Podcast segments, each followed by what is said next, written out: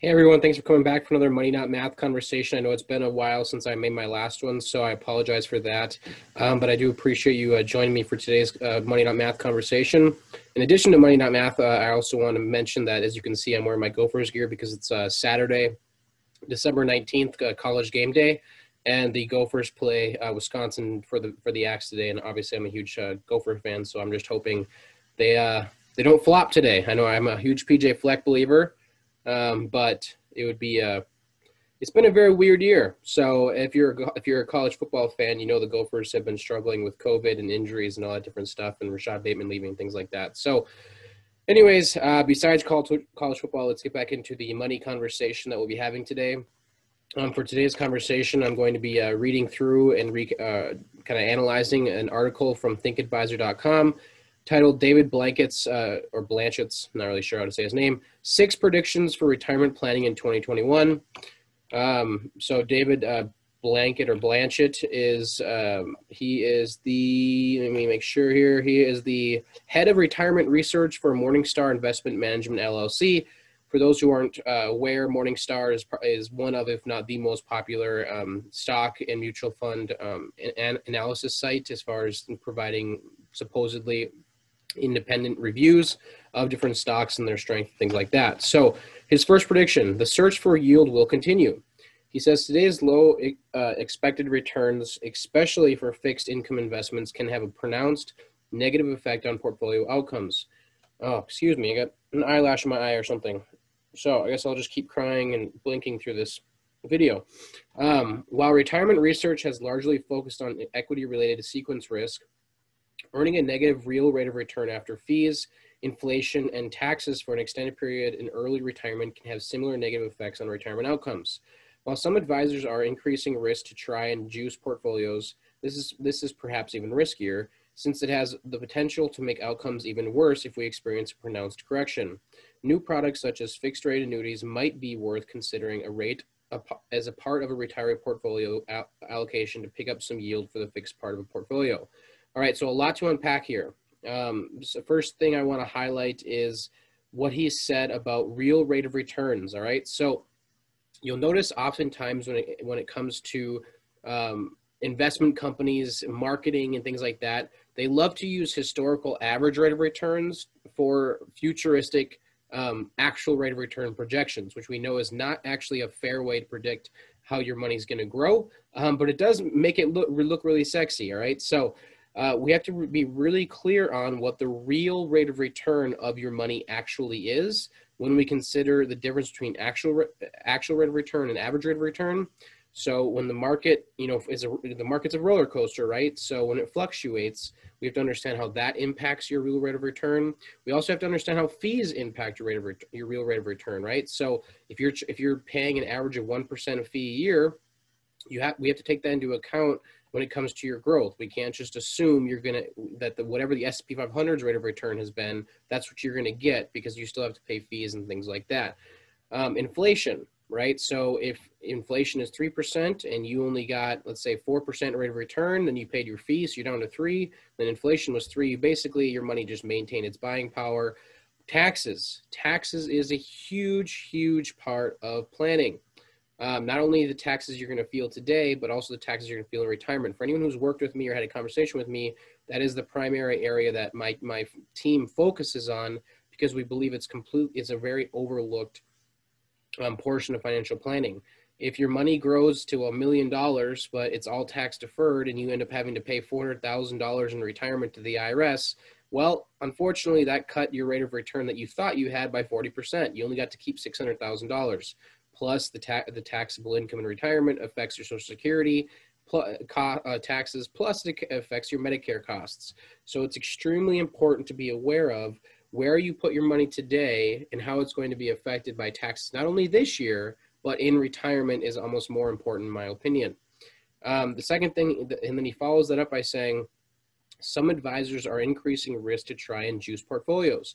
So what he means by this is that for many people that they get to retirement, if you don't have enough money or if you didn't hit quite your savings and, and wealth accumulation goals, you might end up having to take more risk in retirement to try to mm, and create more retirement income.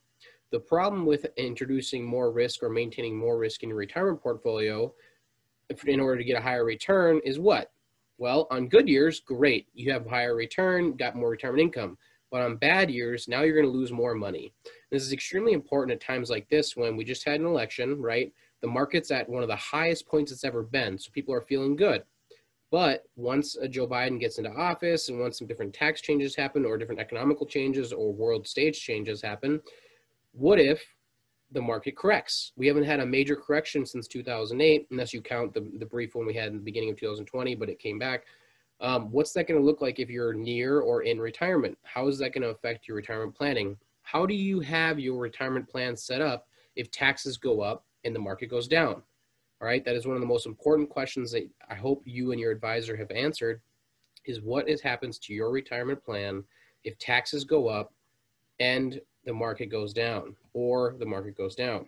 It's extremely important to understand that. So the worst thing we, one of the worst things that can happen to your retirement portfolio and your retirement planning is if you have a huge drop early in retirement and then you're also pulling money out at the same time because we don't have, we don't have our money diversified enough to have other streams of income. All right. So I think that's a, I think I unpacked most of what happened, what, he talks about there, but it's extremely important to be aware of that. And what he's talking about fixed rate annuities and things like that is annuities are an option in order to build basically your own pension. So build a guaranteed income for life that you can't outlive, depending on how they're built. All right. Number two, the robos will keep rising. How comfortable were Americans with conducting their business online pre COVID, especially older Americans? I would say kind of, would be a little generous. Now, though, many Americans have had to adapt to an environment of, of online interaction. This could have interesting long-term implications for the financial planning profession. While robos are often thought to be geared toward more toward younger investors like those pesky millennials, as retirees become more comfortable using online tools, they may be more willing to try robo-like advice models, especially if they are priced well below traditional advisors. By no means am I suggesting that the traditional advisor model is dead. This could be a good thing for some traditional advisors that have a strong online presence around retirement planning options. So not a lot, a whole lot to say there. The biggest thing I would say is, you know, the internet's a great place, or online robots are a great place to to to, to look for information, but how do you know that information is really personally personalized for you right i mean are you do you if you if you place a value of having someone in, live individually analyzing your position, your family background, your financial goals, and really getting to know you as a person, not just looking at you as a spreadsheet. That's where the financial advisor is always going to have its place. Um, and I hope to always make an impact for my clients. Um, if you just want to be a spreadsheet to some computer out there um, and you think you could do it yourself better than someone who studies the stuff on a daily basis, then that's where online robos might be the best option for you. Uh, neither is really right or wrong, I guess. It's really just a personal choice. Um, you just have to be, you know, aware of the risks and benefits of both sides. Number three, people will likely have to work longer, even if they don't want to. Well, I think that prediction's kind of has uh, probably been going on for a while. But while stock markets have been doing relatively well recently, retiring into an environment where real bond yields are expected to be negative for the foreseeable future has important long-term implica implications. While the percentage of older Americans staying in the workforce has been on the rise for the past few decades, any type of updated financial projection incorporating the possibility of lower returns is likely to be a little scary for retirees. I understand that lots of people don't want to work longer, but most Americans aren't exactly well prepared for retirement, and delaying retirement is one of the best ways to improve retirement readiness. So what what he's kind of saying there is that due to uh, low interest and low yielding bond markets, it's really really affecting the production in the, of not only bond portfolios but mutual fund portfolios and other areas of the financial sector that help maintain long term retirement income for your for your planning. Um, so that's something to keep in mind, and how that affects going forward is also something to keep in mind um, and the projections of mutual funds moving forward is, a lot lower than the historical averages that we've been seeing for the people that are, are writing um, these analysis.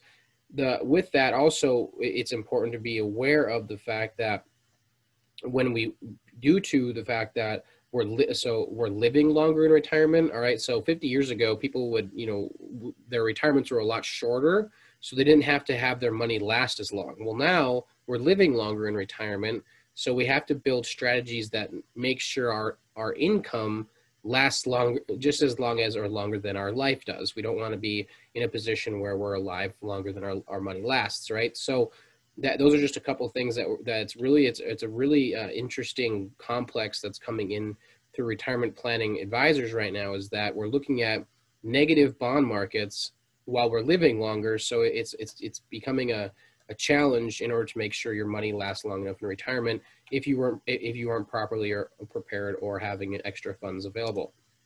Number four, an increased focus on liabilities. Most retirees are retiring with debt, and therefore managing liabilities is going to become more important. Many advisors focus too much time on the asset part of the client balance sheet and not enough time ensuring the liabilities are equally efficient. Considering non-traditional products to fund retirement, such as reverse mortgages, may also become more important if expected returns remain low well into the future. So three things on this I would say is first, it's extremely important to understand the difference between compounding versus amortizing interest. All right, compounding interest is the is the is how much potential you're going to grow your money and your wealth to create income in retirement. Amortizing interest is how much interest you're going to lose to the debts that you have on your balance sheet.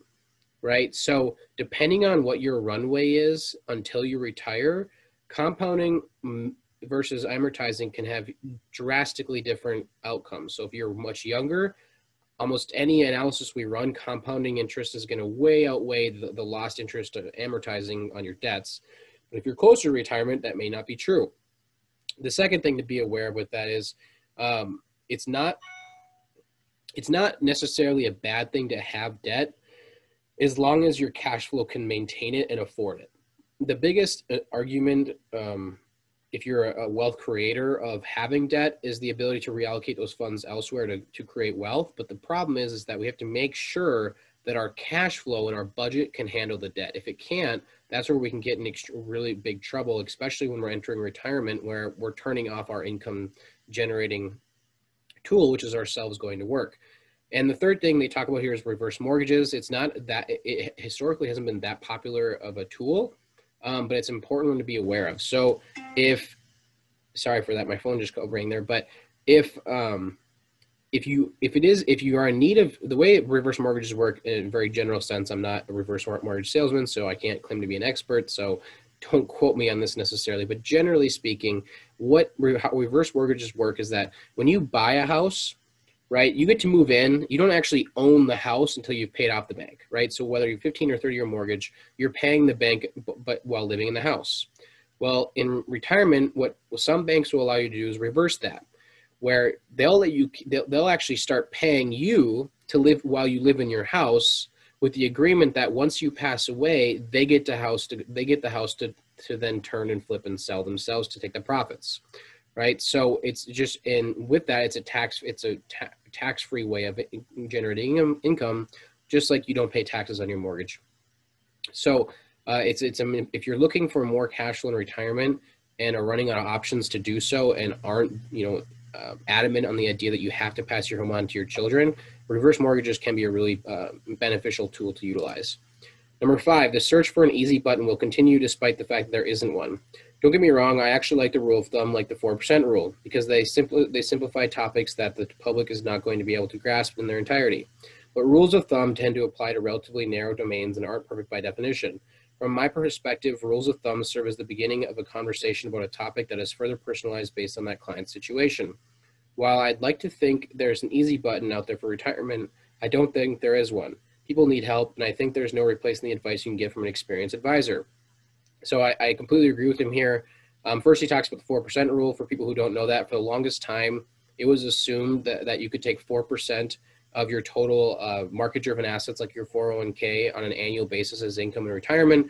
So, with a million dollars, you can pull up $40,000 a year, and you shouldn't run out of money before you run out of, before you pass away. Unfortunately, um, world renowned economists like Wade Pfau, who study this stuff all all the time, say that 4% rule is really closer to 2.8% now. Um, so if you had a million dollars, you can only pull out $28,000 a year. Um, but what's really important to be aware of, and this goes back to the robo uh, online robo advisors co- conversation that we talked about earlier, is the fact that no one rule or one plan fits everyone, right? So it's really important to have personalized plans built for you based off your financial background, your financial goals, and your financial situation. Um, because no rule of thumb or no, there's no such thing as a cookie cutter plan, which is why rules of thumb and like books that are written that uh, are supposedly applied to everyone um, really grind my gears sometimes. And last but not least, oh, maybe there isn't a last one. I think there is. Number six. All right, annuities, especially those focused on guaranteed income, will continue to suffer. More accumulation focused annuities, such as fixed rate annuities, might do well given an increased level of risk aversion and desire for safe return. When you ask academics about annuities, the focus is usually the more traditional benefit, guaranteed income. Interest in annuities appears to be on the rise, especially given the uptick of fee only options out there. But low interest rates mean low payouts, and that makes the annuity decision a difficult one.